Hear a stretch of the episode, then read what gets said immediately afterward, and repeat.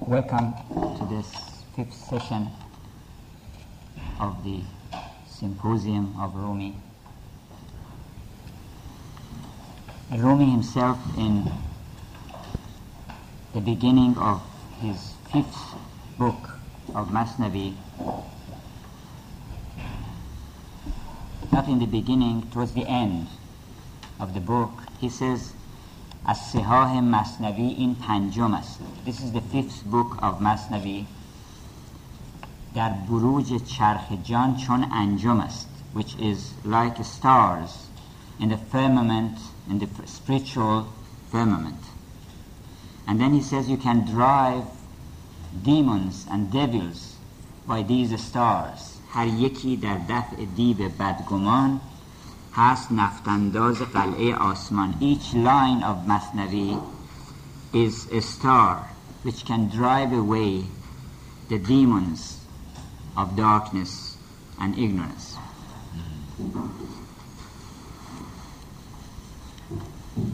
let me start by a story of uh, Layli and Majnun.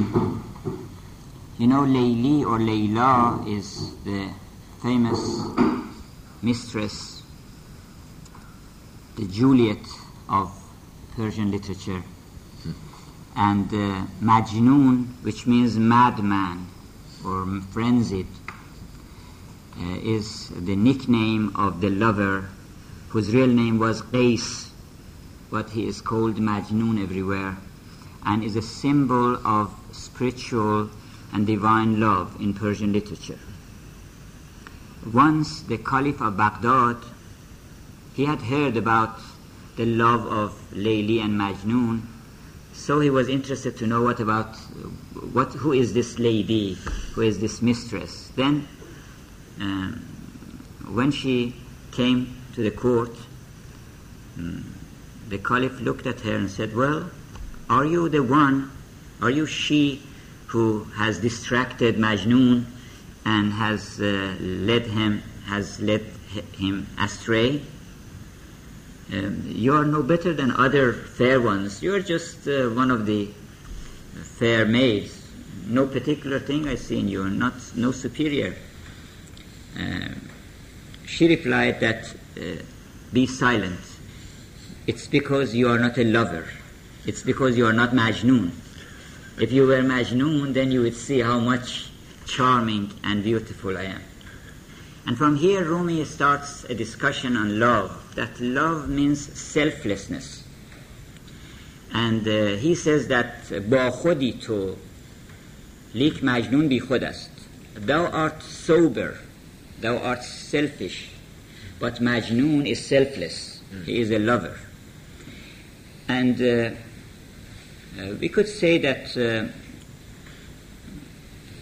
the heart of Masnavi, I mean, and the basic idea behind all these similitudes and metaphors and stories is just one subject, and that is love. And that love means you are with him, not with yourself. You are with your beloved. You could say, uh, if you could if you want to add ISM, ism, you could say Ba'uism and Bi'uism. In Persian literature, uh, everything is good with him. If Ba'u and Bi'u, with him and without him. If it is with him, everything is good. Sadi says, من آن نیم که حلال از حرام نشناسم. شراب با تو حلال است و آب بی تو حرام. I'm not the one who doesn't know the legal from the illegal. If it is wine with thee, it is okay. If it is water without thee, it is forbidden. So Rumi has several references to this ba'u and bi'u. In another short story, he says, once a lover, a beloved, asked his lover, گفت معشوقی به عاشق کیفتا O young one, O young lover, uh, you have been everywhere in the world, you have traveled so much. Uh, uh, which city is best to live in? And he said, the, the city is best where the mistress is there. گفت اه، آن شهری که در وی دلبر است هر کجا تو با منی من خوشدلم wherever you are I am happy there even if it is down deep in a well in a ditch so the whole story is that with him or without him even Omar Khayyam in his famous quatrain با تو به خرابات اگر گویم راز if I am with thee in the tavern in the ill-famed house and I am speaking with thee then it's, I would prefer it to be in the mosque or the temple and without and be without thee Which Fitzgerald has translated. yes. Which you compared to Fitzgerald's translation. translation yes. Yes. Uh, and a very good translation indeed. And so this uh, mm, all the similitudes metaphors and stories of Rumi um, many of them borrowed from the Quran. You know in the Quran there are about 50 similitudes uh, or comparisons or analogies, you could say. And uh, Rumi has given his insightful commentary on almost all these similitudes. One of the most interesting relates is related to this same idea of with him and without him. He says that if uh, you are with him and uh, read the book of uh, uh, sorry, if you are without him, if you are without him, and read the Bible, read the scripture, read the Quran, it is like a camel. Because you are reading it to your own selfish desires, you are going to get something out of reciting the Quran. There were many people who recited the Quran just to get money. So they, they charged people to recite the Quran. So Rumi says, when you are reciting the Quran, to your own purpose. You are not with him. It is not for his sake. Then you are like a donkey who is carrying books, Mm, right. carrying Qurans and Bibles. Surah Al-Jumu'ah. Yes. And uh, it carries it just to get straw and uh, barley, nothing else. So I think that uh, uh, we can more generalize this idea and say the art which is with him and the art which is without him. The art which is with him has both the message, the idea, as well as a beautiful expression. But when it is not with him, uh, it is just a form, a dead form. Even if it is beautiful, it's the beauty of the picture. You cannot make love with the picture. پیش صورتهای حمام ولد عرضه کردی هیچ نیک سیمندام خود He says that in the public hot bath in Persia there were often uh, tile works, very beautiful, of beautiful ladies and uh, uh, often nude in nude form. And uh, but uh, Rumi says that you would prefer an old lady to all those uh, fairies, fair maids, which are the picture, because she is alive anyway. so uh, the art which is not alive is without him. When it is with him, it's giving a good tiding from him. Uh, the, the charm behind all art is his name. When you enjoy music, it means that he is, that, uh, he is speaking of God to you. He is giving you a message from him. So today we have uh, we are offering some more stories, but uh, in the beginning I have put uh, a prayer, which is most beautiful. Uh, and will you please Yes. uh? O God, who art without peer, show favor, since thou hast bestowed on our ear this discourse as an ear ring. Take hold of our ear and draw us along to the assembly where the joyous revelers drink of thy wine. And Rumi says that uh, it is actually by Nizami, but Rumi has the same idea that the best ring in one's ear is this that somebody would take you by the ear. This is the best ring you can wear. And take you to the gathering of wine bibbers, of people who are happy. For as much as thou hast caused a waft of its perfume to reach us, do not stopple the head of that wineskin, O Lord of the judgment.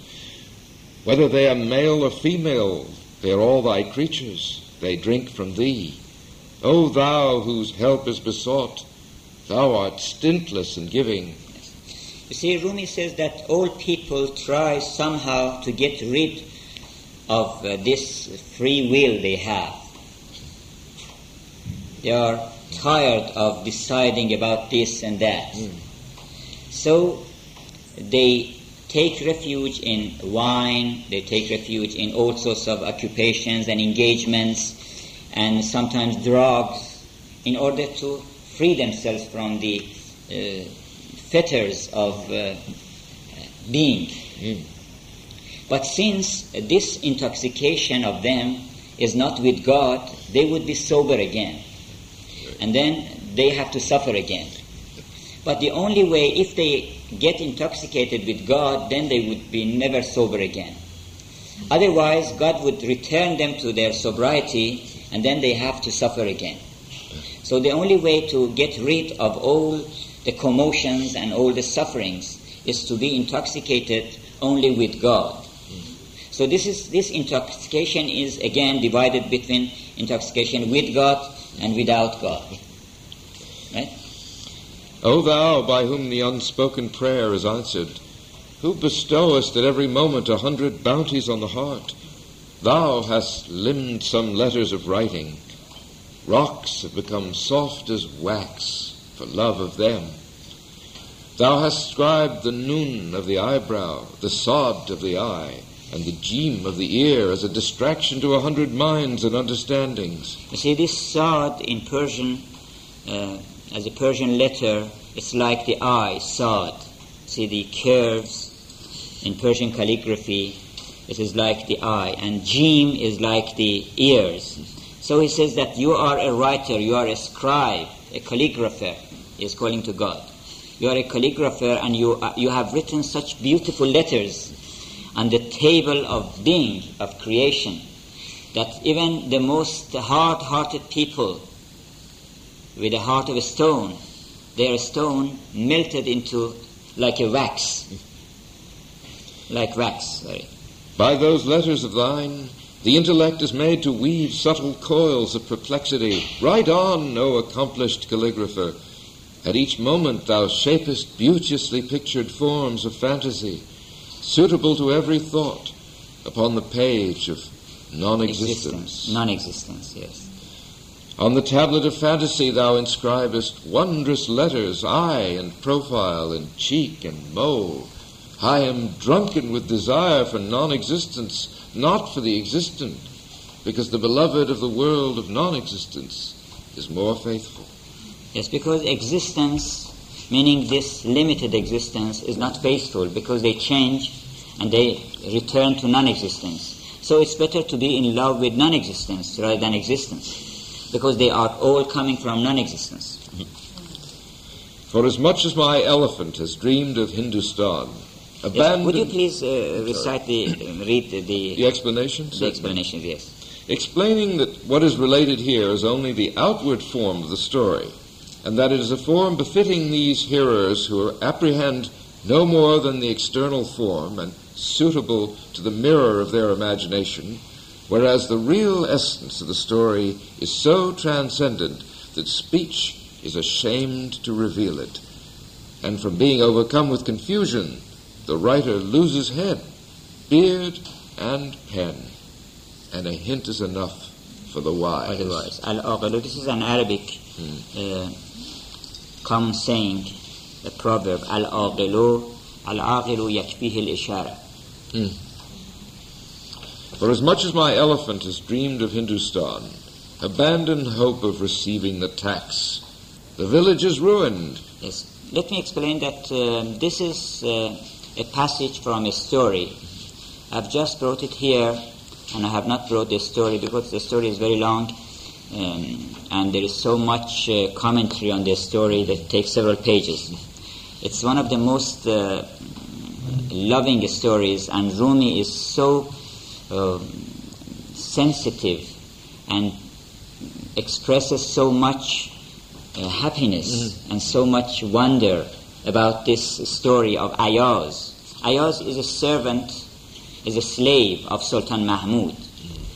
Sultan Mahmud is uh, a symbol of God in Persian literature.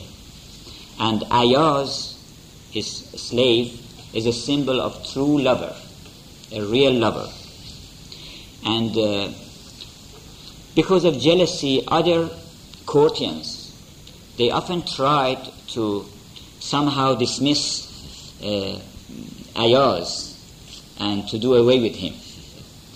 But every time they were defeated.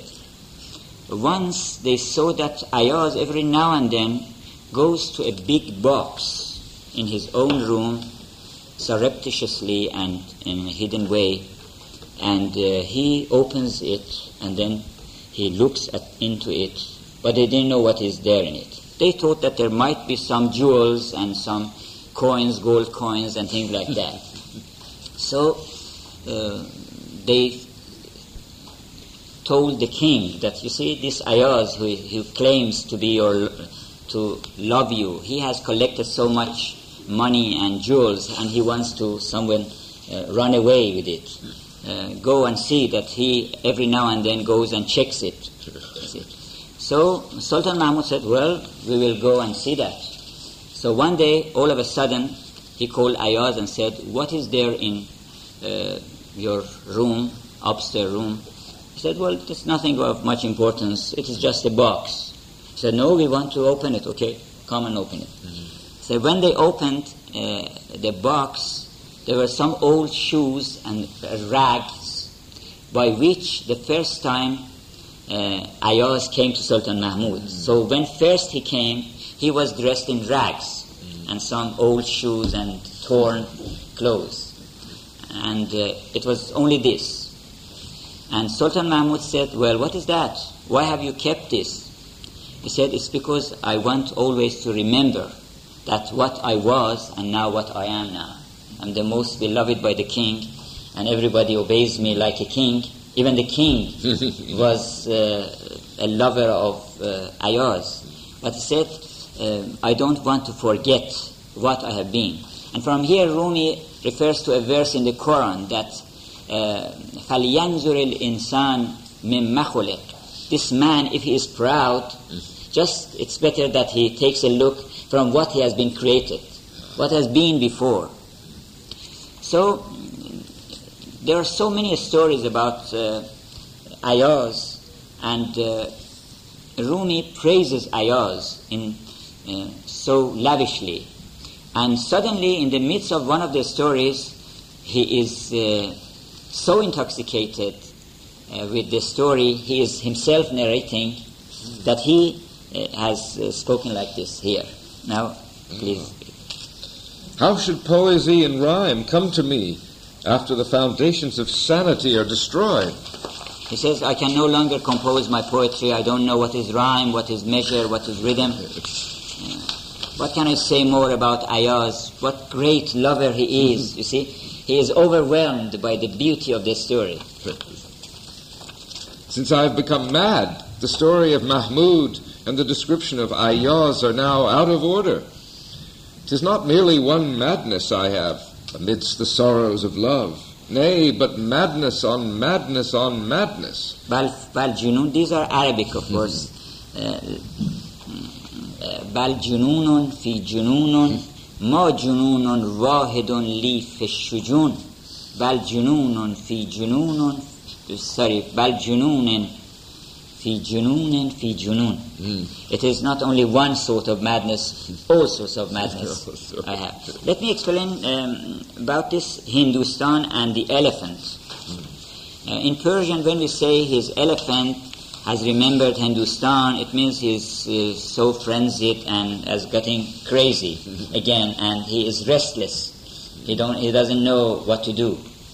Because uh, elephant, uh, Rumi The elephant is a symbol of a person who, in this abode of exile, remembers where he has been and says, خر نبیند هیچ هندوستان به خواب. A donkey never dreams of India because he has not come from India. But an elephant dreams of India. So this expression in Persian comes from there. Right? My body is wasted away by secret indications of the mysteries, ever since I beheld eternal life in dying to self. O Ayaz, from love of thee I have become thin as a hair. I am unable to tell thy story. Do thou tell my story. Many a tale of thy love have I recited with all my soul. Now that I have become unsubstantial as a tale, do thou recite mine. Yes. So this passage I brought to show you how suddenly in the midst of the story, Rumi is talking with his uh, characters. um, I mean, personalities. A certain grammarian embarked in a boat. That self conceited person turned to the boatman and said, Have you ever studied grammar?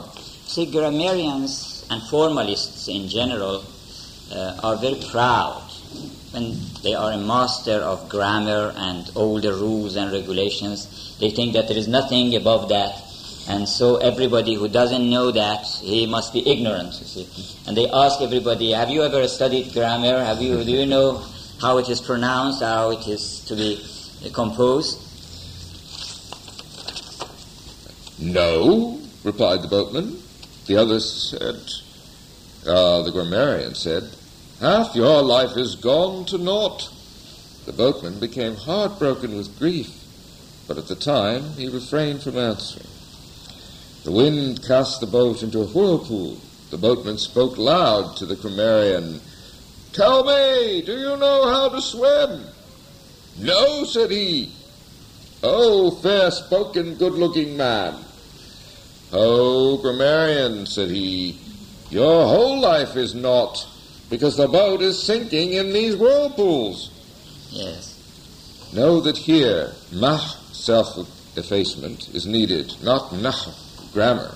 You see, he is playing with the word nahw, which means uh, syntax and grammar, and mahv, which means annihilation and effacement. If you are mah, dead to self, plunge into the sea without peril. The water of the sea places the dead one on its head, causes him to float on the surface. But if he be living, how shall he escape from the sea? Inasmuch as you have died to the attributes of the flesh, the sea of divine consciousness will place you on the crown of its head, will raise you to honor. Yes. Jalinus, Galen, said to his companions, Let one of you give me such and such a medicine. Then said that person to him, O master of many sciences, this medicine is sought as a cure from madness. Far be it from thy intellect, say no more about it. He replied, A madman turned his face to me, looked pleasantly on my face for a while, made little eyes at me, and plucked Plucked my, my sleeve. Had there not been in me congeniality with him, how would that ill-favored man have turned his face towards me? Had he not seen in me one of his own kind, how should he have approached? How should he have thrown himself upon one of another kind? Yes. This congeniality, being of the same uh, nature, is very important for Rumi. And he says that uh, even people who believe in prophets, they would never believe by miracles if there are any miracles. If they do believe, it's because of this congeniality. They are of the same spirit, of the same, they share the same nature, that they tend to each other. It is not, no one is ever convinced by an argument. Is that Ham Jens in Persian? همجنس yes. yes. ذره ذره هر چه در عرض و سماست every mote in this world uh, جنس خود را همچه کاه و کهرباست like magnet would only attract its own uh, Can't. genus yes Its own kind, yes. its own kind right No, you have homogeneity in English. Yes, which is the same homogeneity, yes. thing. A certain man took refuge in a house. His face was yellow, his lips blue, and his color had ebbed away. The master of the house said to him, Is it well with you? For your hand is trembling like that of an old man. What has happened? Why have you taken refuge here? How have you lost the color of your face so entirely? Today, said the man, they're seizing asses outside in the streets to do forced labor for the tyrannical king. The householder replied, Oh, beloved of your uncle, they are taking it because it is an ass. Since you are not an ass, go your way. Why are you troubled at this? He answered, They're very urgent and furious in taking them. Twill be no wonder if they take me too for an ass. Yes, because they are doing it hastily and there is no discrimination. Somebody would say that this is also an ass and I would be caught and who would save me? So he was, because there is no discrimination. Discrimination. Yes. They've put their hands with all their might to the job of taking asses. Accordingly, discrimination has ceased. Since undiscriminating persons are our rulers, they carry off the owner of the ass instead of the ass. And Rumi also refers to this, uh, to the history of, to the story of Hallaj, that since they are such indiscriminate people, that Hallaj goes to the gallows, Ah, and the other Zunnun goes to the prison. Yes. Otherwise, they wouldn't put, put him in, into prison. they know better. Yes. But the king of our city is not one who takes at random. He has discrimination. Yes. he you see, is he is hearing and seeing. again to God. Yes. that it's true that in this city there are people who are indiscriminate and they cannot discriminate between us and Adams and human beings. But uh, the king, the king of the world, is not like that. In Allah Sami'un Basir, Sami'un referring to the Quran, that God is both hearing and uh, uh, and uh, in, seeing. seeing, yes. So he can see well who is who Yeah. and what is what. yes. So don't be afraid. Be a human being and be not afraid of those who are grabbing the asses. yes. Be a man, and do not be afraid of those who take the asses. Thou art not an ass. Be not afraid, O Jesus of the world of time. Yes. You see, Rumi has the habit of often uh, turning from history to the present time. You see, he's a, he is telling the story of Abraham, for example. But suddenly he says, Thou art the Abraham of the time. For example, in um, commenting on a verse in the Quran that Abraham asked God that I want to see how do you revive the dead and how would resurrection be? I want to see. I, I, I'm certain that you can do it. Because God asked, Are you in doubt? He said, No, no, I'm not in doubt, but uh, I want just to see. I want to see how you do it. And then God said, Okay, you go and uh, take four birds, which is a duck, a crow, a peacock, and uh, uh, the other one, what is it? The duck? No, a duck, uh, which is a symbol of avarice. Oh, Yes, a peacock, which is a symbol of pride. yes. A, Crow. a crow, which is a symbol of desires, long, long desires because of his long life. And a khurus, and the cock, The cock. which is a symbol of lust because uh, has several wives Mm. behind him everywhere. So a khurus or cock is a symbol of lust. So God tells Abraham that you have to kill these four birds and mix them together and put each part on different four uh, mounts of the hills and then call my name. And then they would all come to life Yes. and each bird would be the one as, what, as it was before. Now Rumi says that yes, you are uh, the Abraham of the time. You are Khalil. Khalil is the nickname or the another title of uh, Abraham, which means friend, because he was a friend of God. So he says, You are Khalil of the time. And if you want to see, you have to kill these four birds. You have to kill avarice, lust, and uh, pride, and self presumption, as well as long desires. and then, when they are all dead, then you will see how I can revive. Uh, so many things get revived in you. So here again, he suddenly says, You are the Jesus of the time. You are not an ass. Although you are riding an ass, the rider is different from uh, Yes, uh, the ass, the steed, yes. So, don't be afraid. You are a Jesus, you are greater than the firmaments, than the heavens, even though for certain hidden expediency you are now, for the time being, in this stable of the world. And Rumi says that all prophets were born in the stable, not only Jesus Christ, because this whole world is a stable, and he is a companion with animals and uh, of different kinds. That's right. yes. Right. The fourth heaven, moreover, is filled with thy light. God forbid that I should say that the stable is thy abode. Thou art higher even than the sky and the stars, though for a good reason thou art temporarily in the stable. The master of the stable is one thing, and the ass another. Not every one who has entered the stable is an ass. Why have we fallen in behind the ass? Yes, you see here, it's very interesting that Rumi all of a sudden is conscious that he has used the word khar or ass too many times. see, ass, ass in the stable and ass in the table. See, he has used it several times. And then he suddenly asks himself, how is it that I am talking so much about ass? چون در افتادیم در دنبال خر. Why are we are following the ass? It's better to speak of something else.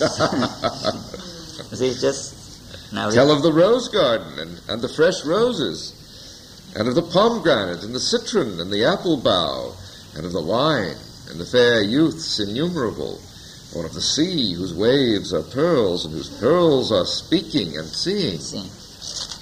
یا از آن دریا که موجش گوهر است گوهرش گوینده و بینشور است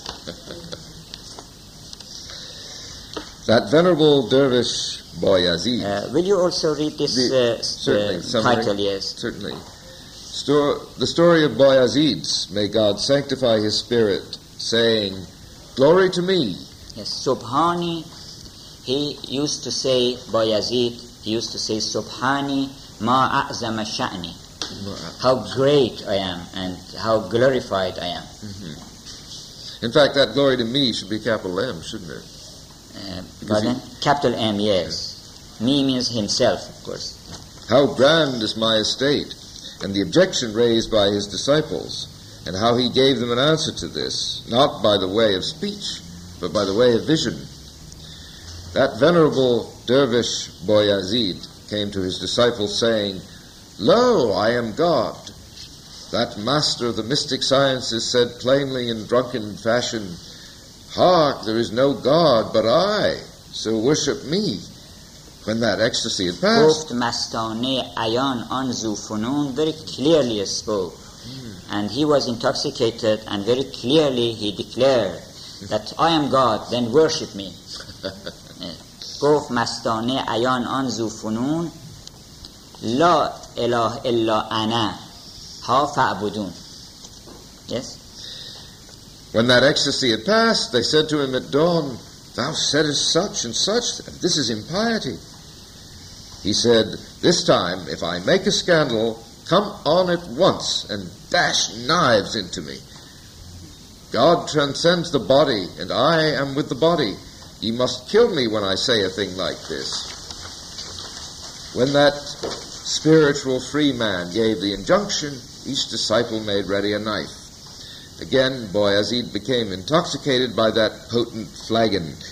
Those injunctions vanished from his mind.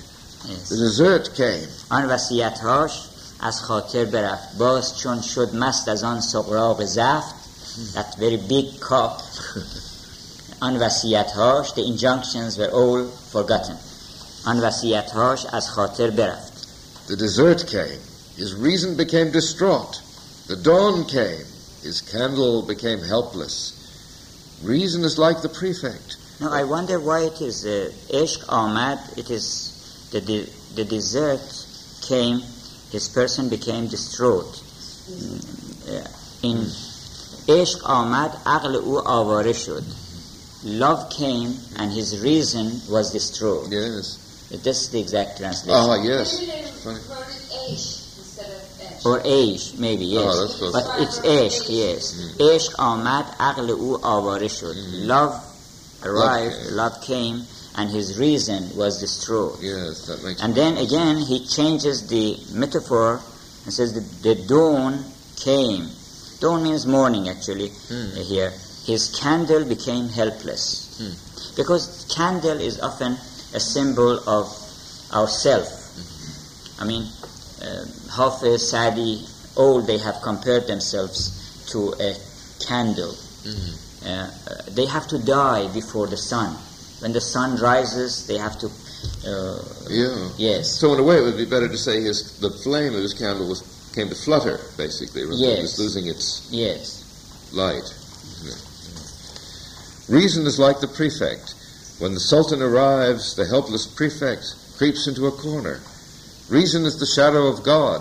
God is the sun. What power hath the shadow to resist his sun?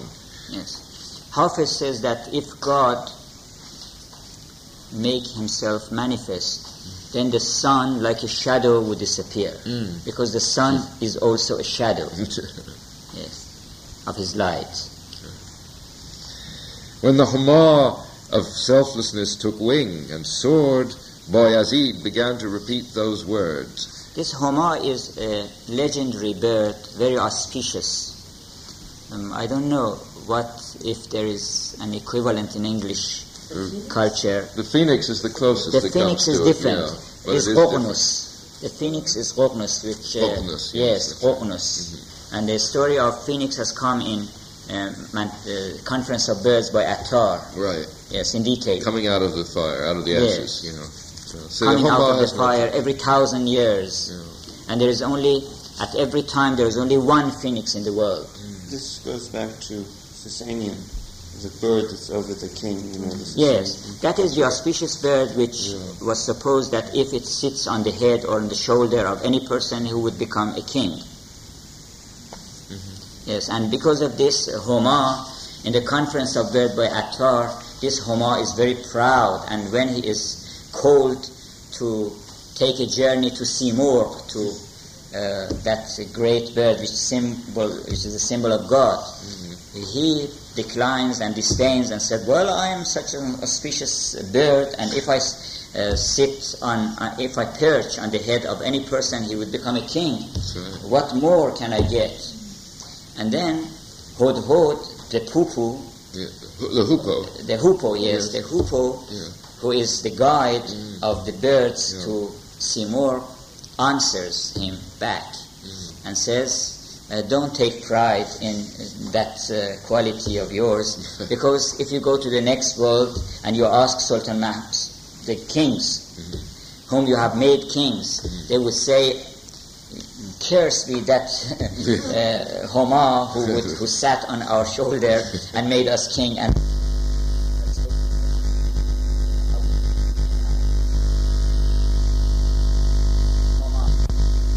when Homa selflessness compared selflessness to Homa Yes. because it flies so high. Homa flies so high, and selflessness, like a Homa, source or outsource. The one who attached himself. He began to repeat those words that he was not with self. The flood of bewilderment swept away his reason. He spoke more strongly than he had spoken at first, saying, Within my mantle there is naught but God. How long wilt thou seek on the earth and in heaven? All نیست اندر جبه ام الا خدا جبه means the garment نیست اندر جبه ام الا خدا چند جویی در زمین و در سما how Yeah. much are you searching for him in heavens or on earth it is in my garment That's right. ليس في جبتي إلا الله. ليس في جبتي سبلا. All the disciples became frenzied and dashed their knives at his holy body. Whoever aimed a blow at his throat saw his own throat cut and died miserably. And whoever inflicted a blow on his breast, his own breast was riven, and he became dead forever.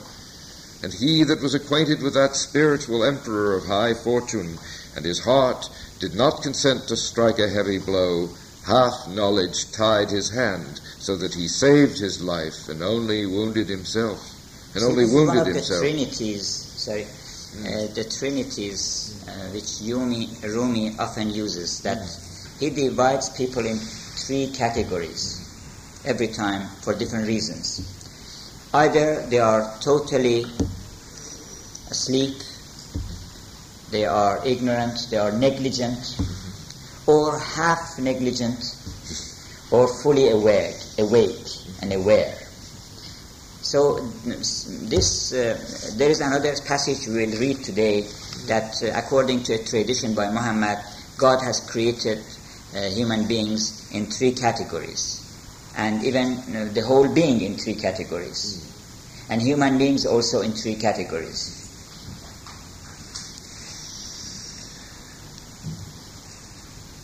Day broke, and the disciples were thinned. Wails of lamentation arose from their house. Thousands of men and women came to Bayazid, saying, O thou in whose single shirt the two worlds are contained, if this body of mine were a human body, it would have been destroyed like a human body by the daggers. A self existent one encountered a selfless one in combat. The self existent one drove a thorn into his own eye. O you who stabbed the selfless ones with the sword, you are stabbing your own body with it. Beware. You see, mm, this last line explains that he doesn't mean uh, the literal meaning of the story, that it re- really happened that people uh, stabbed him with dagger. But he wants to say that if you, um, um, if you struggle against the lovers of God, whatever you do, it is against yourself. ای زده بر بی خودان تو زلفقار Zulfiqar is the sword of uh, the saint, the great saint Imam Ali. ای زده بر بی خودان تو زلفقار بر تن خود میزنی آن هوش دار whatever you do you are doing against yourself yeah. it reminds me of the last passage of the story of uh, Dorian Gray where he stabs uh, that picture mm. while he is stabbing himself actually And this uh, piece of calligraphy is a poem by Rumi. گر شود بیشه قلم دریا مدید if all the woods would be turned uh, would turn into pen and the whole sea would be ink and they would write Masnavi Masnavi would not come to an end Masnavi را نیست پایانی پدید the following hadith of Mustafa Muhammad, on whom be peace, verily the Most High God created the angels and set reason in them, and he created the beasts and set lust in them, and he created the sons of Adam and set in them reason and lust, and he whose reason prevails over his lust is higher than the angels, and he whose lust prevails over his reason is lower than the beasts. yes. It is related in the Hadith that the majestical God created the creatures of the world in three kinds. One class he made entirely reason and knowledge and munificence. That is the angel. He knoweth naught but prostration in worship. In his original nature is no concupiscence and sensuality. He is absolute light. He is living through his love of God. Another class is devoid of knowledge, like the animal which lives in fatness from eating fodder. It sees nothing but stable and fodder. It is heedless of future misery and felicity. The third class is Adam's descendant and man. Half of him is of the angel, and half of him is ass. The ass half indeed inclines to that which is low, the other half inclines to that which is rational. So this ass is the favorite animal of Rumi. Is- there is so much reference to ass. He's still going on about yes, it. he's going on. Yes, after a time. Yes, and uh, you see, uh, it is very similar to that famous passage by Alexander Pope in his uh, essay on man. Uh, uh, the proper study of mankind is man. Yeah. Uh, what is the first uh, line? Uh, the proper study of God, uh, God to scan. Yes, Ah. God to scan. Uh, seek not God to scan. The proper study of mankind Is- is man. Yeah. And then he adds, uh, placed in this isthmus of middle state, Mm. created half to rise and half to fall. Mm. In doubt whether call himself a god or a beast. Too weak for the stoic pride. Uh-huh. Too, um, his knowledge is more than the skeptic side. See, he is the gist, I mean, sorry, the glory of creation, and at the same time is a prey to all. Ah, indeed. Those two classes, the angels and the beasts, are at rest from war and combat, while this man is engaged in torment with two adversaries. While this man is engaged in torment with two adversaries. And moreover, this race of man, through probation, has been divided. They all are of human shape, but in truth they have become three communities. One party have become submerged absolutely, and like Jesus have attained unto the nature of the angel. The form of such a one is that of Adam. But the reality is Gabriel. He has been delivered from anger and sensual passion and vain disputation. He has been delivered from discipline and asceticism and self mortification. You would say he was not even born of a child of Adam. The second sort have attained unto the nature of asses. They have become pure anger and absolute lust. The qualities of Gabriel were in them and departed. That house was too narrow, and those qualities too grand.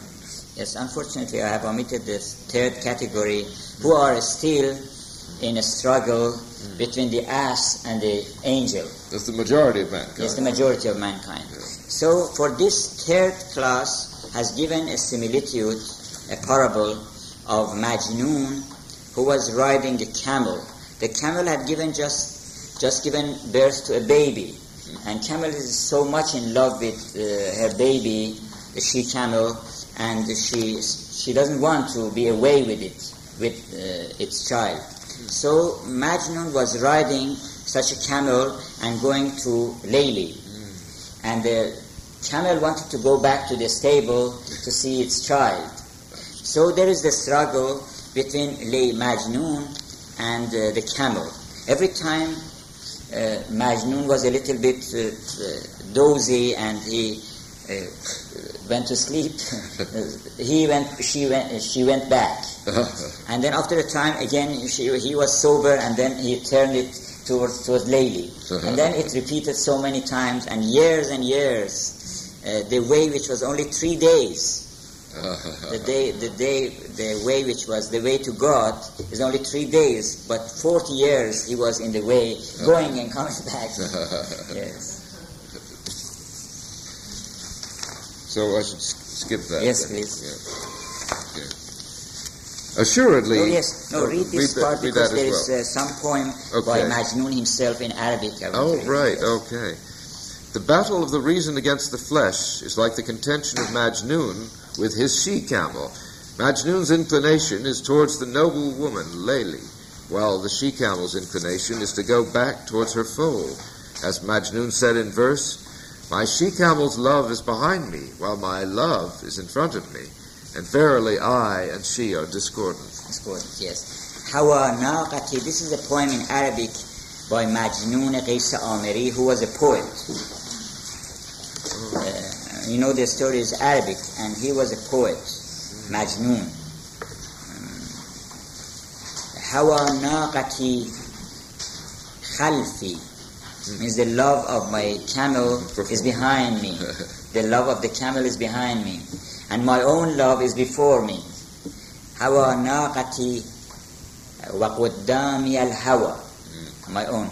So, wa iyaya و انی و ایایا لا مختلفانی we are different we are not in full, full accord we are discordant Cla- clashing. Assuredly, the reason and the flesh are like Majnun and his she camel, the one pulling forward and the other one backward in mutual enmity. Majnun's desire is speeding to the presence of his beloved Layli. the she camel's desire is running back after her foal. If Majnun forgot himself for one moment, the she camel would turn and go back. Since his body was full of love and passion, he had no resource but to become beside himself. That which is regarded, that which is regardful, was ever reason. Passion for Layli carried his reason away. But the she camel was very regardful and alert. Whenever she saw her toggle slack, she would at once perceive that he had become heedless and dazed and would turn her face back to the foal without delay. When he came back to himself again, he would see on the spot that she had gone back many leagues. In these conditions, Majnun remained going to and fro for years on a three days journey. You see, there are other ideas about these three days. Some Sufis think that, I mean, say that it is seven stages or seven stations of love. They divide it into seven. Some say it is only one step. It's only one day or one step. You have to take it from yourself, and then you have arrived. And some say that it is a hundred, uh, as uh, Khaja Abdullah Ansari Sad Way Maidan. stations. mm. Yes. So this is pardon. Twelve years. So there are different numbers um, and different divisions for this highway of God, which has so many highwaymen. So they did, Yes. yes, to cut our throats along the way. he said, O camel, since we are both lovers, therefore we two contraries are unsuitable fellow travelers. Thy affection and toggle are not in accord with me. It behooves me to choose parting from thy companionship. So he threw himself from the camel and said, "Okay, you can go your own way, mm. and I'll go my own way." Mm. The story of Juhi and the child who cried lamentably beside his father's bier. A child was crying bitterly and beating his head beside his father's coffin, saying, Why, father, where are they taking you to press you tight unto some earth? They're taking you to a narrow and noisome house. There's no carpet in it, nor any mat, no lamp at night, and no bread by day, neither smell nor sign of food is there. No door in good repair, no way to the roof, not one neighbor to be your refuge. Your body, which was a place for the people's kisses, how should it go into a blind and murky house, a pitiless house, a narrow room, when neither your face will be lasting nor your color? In this manner was he enumerating the qualities of the house, whilst he wrung tears of blood from his two eyes. Juhi said to his He father, explained about Juhi that this Juhi is a comic figure uh, in Arabic, which is equivalent to Mullah Nasruddin in Persian. And there are so many funny stories, but very insightful stories about Juhi as well as Mullah Nasruddin. So uh, this Juhi was very, very poor and had a very poor life. So in their own house uh, had the same qualifications, I mean qualities of the grave which the child was enumerating. uh, So you can just Right. Juhi said to his father, Oh, worthy sir, by God, they are taking this corpse to our house. The father said to Juhi, he was he was actually afraid that so many people are coming to our house and because he was giving the address the true address of their own house, right. because there is no food there is no mat there is nothing it's so very narrow and dark and there is no lamp so yes The father said to Juhi, Don't be a fool. Oh, Papa, said he, Here are the marks of identity. These marks which he mentioned one by one. Our house has them all, without uncertainty or doubt.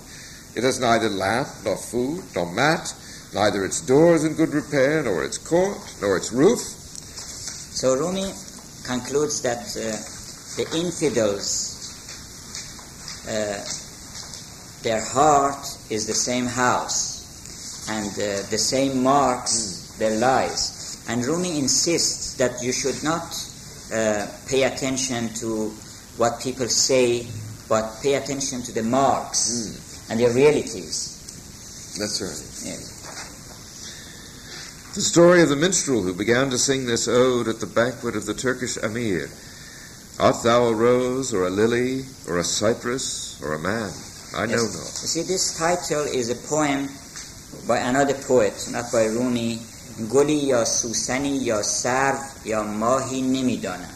The poet is addressing his mistress and say, I don't know whether you are a flower or a jasmine or, or what.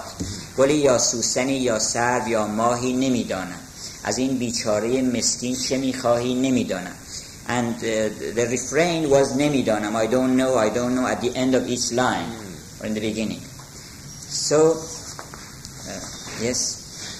What dost thou desire from this bewildered one who has lost his heart? I know not. And how the Turk shouted at him, Tell of that which ye know. And the minstrel's reply to the Amir.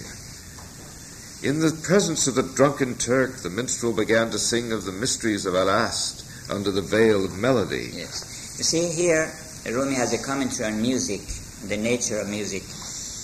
Mutreba Ghazi Pish Turk Mast در حجاب نغمه اسرار الست.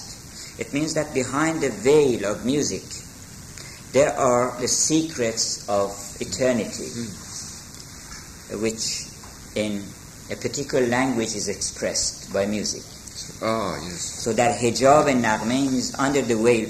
Uh, You know, in Persian uh, te- musical terminology, when we say parde, which means veil, it also means music. So music is always in veil. Music is a veil. It's the fret, isn't it? On Yes. the on the on the sitar, for example. Yes, we call it it's, it's also, yes, the stops of the Yeah. sitar, that's also called parde. But when we say parde digari bezan, means play a new tune, ah, a new song. Parde taze bezan. a new mode. A new mood, yes. I know not whether thou art a moon or an idol. I know not what thou desirest of me. I know not what service I shall pay thee, whether I shall keep silence or express thee in words. Tis marvelous that thou art not separate from me, and yet where am I, and where thou? I know not. I know not how thou art drawing me. Thou drawest me now into thy bosom, now into thy blood. In this fashion he opened his lips only to say, I know not. He made a tune of I know not. And I this Amir not." of Tork, he was considered not to be a bright person, so he couldn't understand what he's saying. He said he just heard that, uh, heard that, said, I don't know, I don't know. He got tired of this repetition, yes. When the refrain I know not passed beyond bounds, our Turk was amazed, and his heart became sick of this ditty. The Turk leaped up and fetched an iron mace to smite the minstrel's head with it on the spot. But an officer seized the mace with his hand, saying, Nay, 'tis wicked to kill the minstrel at this moment. Yes, it Sure. uh, a bad omen to kill the, the minstrels in, in, yes, in Iran. No one dares to do that. Uh, the, t- uh, the Turk replied, This endless and countless repetition of his has pounded my nerves. I will pound his head. Oh, cuckold, if you don't know, don't talk nonsense. And if you do know, play a tune to the purpose. Tell of that which you know, O crazy fool. Don't draw out, I know not, I know not. Suppose I ask, where do you come from, hypocrite, eh? you will say, not from Balkh, and not from Herat, not from Baghdad, not from Mosul, not from Tiraz. You will draw out a long journey and saying, not and not. Just say where you come from and escape from further discussion. In this case, it is folly to elaborate the point at issue. Yes. Actually, Rumi goes on to give other examples of this, uh, not this and not that. I ask you, what have you taken for lunch, for example, last night, last uh, for dinner last night, and we say, I didn't take this, I didn't take that, I didn't take steak. But the minstrel answers later in the story that yes, I have to uh, negate. Negation comes before the uh, affirmation. La ilaha Yes. La ilaha illallah. You have to drive away all false gods before, and then you enter. The affirmation. Yes, so that uh, the true God would enter.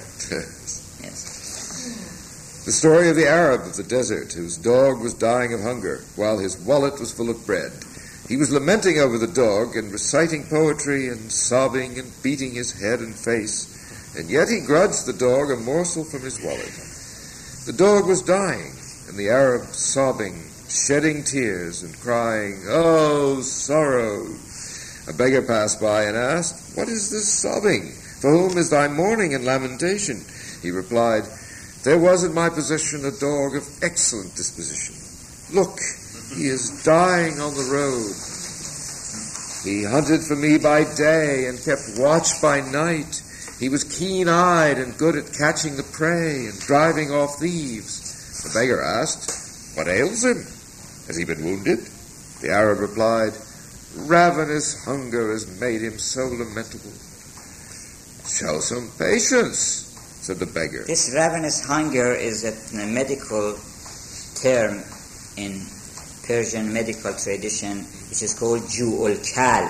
It's a kind of, uh, it's a disease, the name of a disease. When you, Dog's hunger, yes, literally. melt away of hunger. Yes. Uh, It may be in human beings as well. A starvation. Yes, yes, starvation. It's a sort of, uh, a sort of starvation, yes. Anorexia, yes. To give it a modern twist, yes. But it uh, literally it means the hunger of the dog, Yes. the starvation of the dog. Yes, Doggy hunger. yes. Show some patience, said the beggar, in bearing this pain and anguish. The grace of God bestows a recompense on those who are patient. Afterwards he said to him, O noble chief, what is this full wallet in your hand? He replied, My bread and provender and food left over from last night, which I'm taking along with me to nourish my body. Oh, why don't you give some bread and provender to the dog? he asked. The other replied, I have not love and liberality to this extent. you see, he is criticizing the friendship between people that they often have compliments, uh, and uh, particularly in Persian language, it, there's so much compliments in use. They say, "May I be sacrificed to you, Qurban Shama," or "I wish you every so and so," but I don't take one step to for the fulfillment of those Of wishes. those yes, wishes, yes. no, yes. Bread cannot be obtained by a traveler on the road without money, but water from the eyes costs nothing. The beggar said, Earth be on your head, O water skin full of wind. For your opinion, a crust of bread is better than tears. For in your opinion, a crust of bread is better than tears. Yes, because uh, Rumi often refers to this that uh, tears which are shed for the sake of God or for the sake of love, they are pearls, but people just think it it is drops of water. Uh, اشک کان از بحر حق بارند خلق گوهر است و اشک پندارند خلق it's really pearl, but uh, people think it is uh, tears. Statue has the same story about the dog. Yes? You know, the dog, but in this case, he has water. That the, that the, that the owner of the dog has Yes. water and won't give it to the dog. Yes, yes, And there's also in, in the British Museum this beautiful miniature of this story. yes. Ah, Yeah. I haven't seen that. Yes. Thank you. So this is just a taste of the stories in Masnavi. There are almost uh, 400 such stories, long and short, in Masnavi, together with many similitudes which are also very interesting. I would recite one, for example, uh, این جهان همچون درخت است ای کرام ما بر او چون میوه های نیم خام because similitude is also a story. سخت گیرد میوه ها مر شاخ را زان که در زان که در خامی نزیبد کاخ را. چون رسید و گشت شیرین لبگزان سست گیرد شاخه ها را بعد از آن.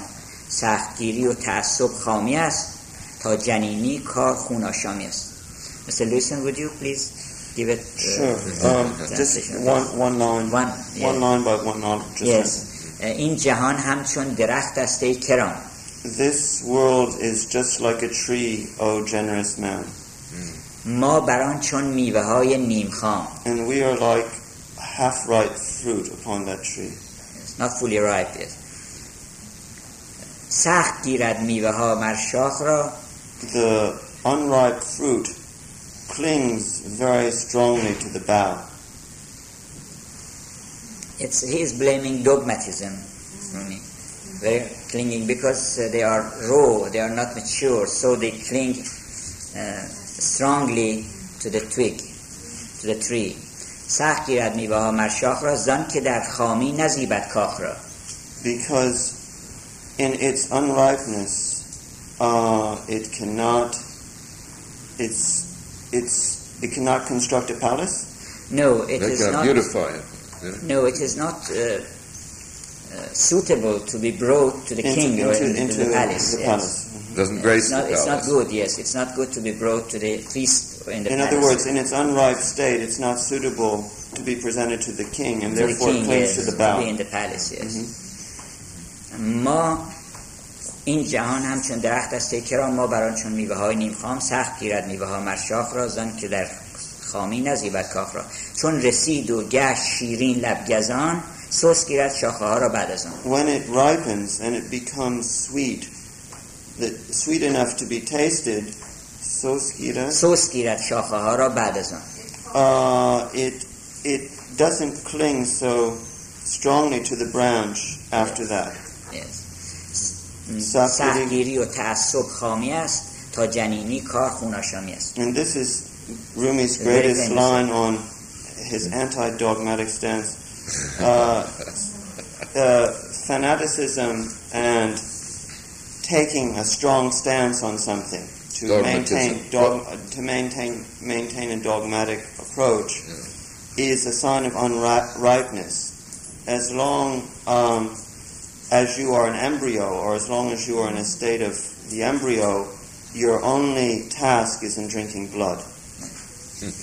But uh, even though Rumi gives so much, so many beautiful expression of his ideas in such similitudes and such metaphors, he is not satisfied, Rumi himself. He is not content with what he says, and sometimes he even blames himself for bringing such uh, uh, immature Yes. similitudes. I will just give you another example. جنبش ما هر دمی خود اشهد است Uh, Rumi is speaking that uh, it is not necessary that all beings profess uh, the being of God in words. Uh, s- this, the skies do it by their revolution. Everyone, every being in its own way, he expresses and he professes his faith in God. And so Rumi says that جنبش ما هر دمی خود اشهد است. If I just move my hand, it means there is no God but God. جنبش ما هر دمی خود اشهد است که گواه زلجلال سرمد است. And then he says جنبش سنگاسیا در استراب. When uh, the mm, stone, The the millstone. biggest stone, The millstone. the millstone, yes. When the millstone is revolving, it means that there is water. So it is just uh, uh, expression or its uh, declaration that there is water turning me round. جنبش ما هر دمی خود اشهد است که گواه زلجلال سرمد است جنبش سنگاسیاب در استراب اشهد آمد بر وجود جوی آب It's a proof for the being of that running water. Mm. And then Rumi says, uh, ای برون از وهم و قال و قیل من خاک بر فرق من و تمثیل من and then he is addressing God that thou art beyond expression thou art beyond my imagination beyond my conception and dust be on the head of my of me and my similitudes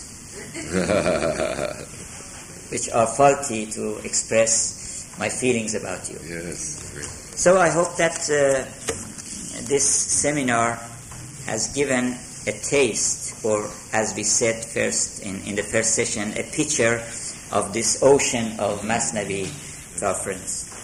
Thank you very much. Thank you.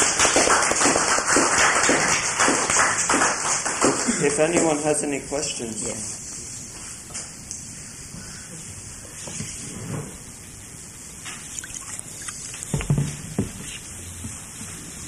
I have a question.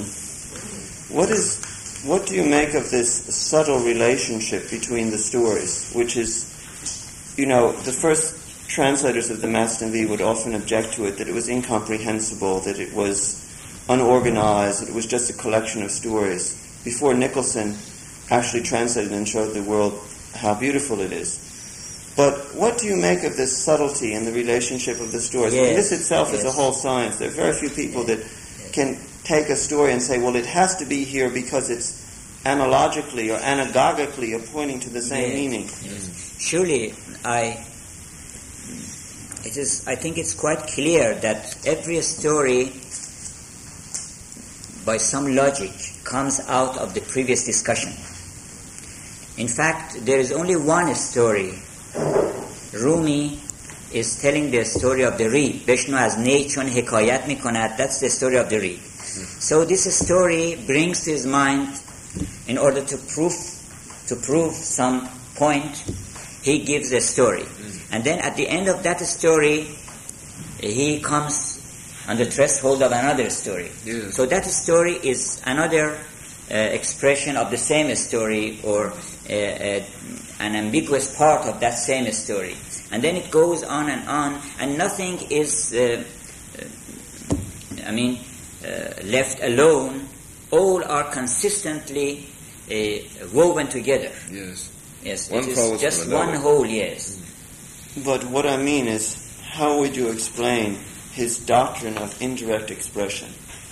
In other words, you can't, you can't come out and say this directly. You have to tell a story, and by way of a parable to reach a meaning. Yes. So, how would you? I mean, this is a, a sort of a whole art. His art of storytelling is based upon parables, I guess. You know, telling something which is indirect, not saying oh, it. yes, not saying we it had a passage in in our flyers that Rumi explains uh, why he is he is he has no way out. That's the only way to express himself in parables, not because he is uh, there are there is um, some problems or social problems or he is afraid of some groups or fanaticism or fundamentalists of the time. Not because of that. It's because the sole way to express these ideas is the parable. And there is no way out. Even the parable, he says, هم مثال ناقصی دست آورم تا ز حیرانی خرد را واخرم. متحد نقشی ندارد آن سرا. There is n- not really anything which could exactly give you the idea of the, that uh, superior world. But what can we do? Helplessly, I just seek to find a story, to find some similitude, some parable, some key to my feelings. And this is what Eliot also says that in all art, in all art, particularly in literature, uh, the main idea is to find an, an image Yes. or a collection of images to give the key to your feeling. So that's the only way. And uh, because there are some ideas that uh, the Sufis hide themselves behind their stories because they were afraid of certain groups. It's not because of that. It's because there is. Uh, that's the only way they can they could express themselves. That's right, through parables. Yes. Yeah, like- So actually, a parable, if you could, the relation between science and literature. You know, in science, you have uh, to think in order to get to what is unknown to you. Yes? And to think is to find a middle state, to Yes. find uh, what you call it, a means, uh, something which comes between. Or a medium. A medium, yes. You have to find a medium. This medium has something you something to do with what you know and something to do, to do with what you don't know. And this is in the middle. So from here you jump over to what you don't know. In literature also, uh, the poet tries to find a medium Yes, between this world and the world he is in and the world you are in. yes. So he finds, he sees that, well, people drink wine, and this wine gives them an impression of intoxication. So it's a good medium. So he finds a medium in order to uh, throw you, yes, Symbol. to the other side as a symbol, yes. Do you think that if one isn't um, familiar with the literature like the Quran or the Islamic tradition, that one can get very much? Um, does one need? What I'm saying is, does one need to understand his particular symbolism? Like, for example, Joseph, knowing that Joseph is the beauty of God manifest in the world, and many of the things that you we've had the privilege of hearing you. Um, I you think you've that, given us many keys Yeah. in your reading, but if uh, reading it without your benefit. well, I think that it's not very complicated, and you don't really need to go into deeper studies to know more about these symbols. Because if you study the Masnavi itself, it is self uh, sufficient, Yeah, I yeah. think. That uh, he explains everything, and in the course of time, when you are a companion of Masnavi, uh, then he tells you his secrets. It becomes familiar without the Yes, yes, you become familiar in the course of time. Even if it's not necessary that you know much about the Quran. Of course, the more you know about the background, the better you can grasp the idea. But even you don't, it doesn't matter. You can get your pleasure as well as your insight. That really applies more to the art of, of reading it in Persian, I should have Yes. thought. But if you're reading it in translation, the stories themselves are self-explanatory. Yes. Yeah, yeah. Which translation would you recommend? Well, There's only one, which is Nicholson's. there is only one Yeah. full translation. That's Nicholson. Yeah. Yes, uh, that of Nicholson, which Yeah. is very true to the text, even though it is not very romantic and very literally literary, but it is at least faithful.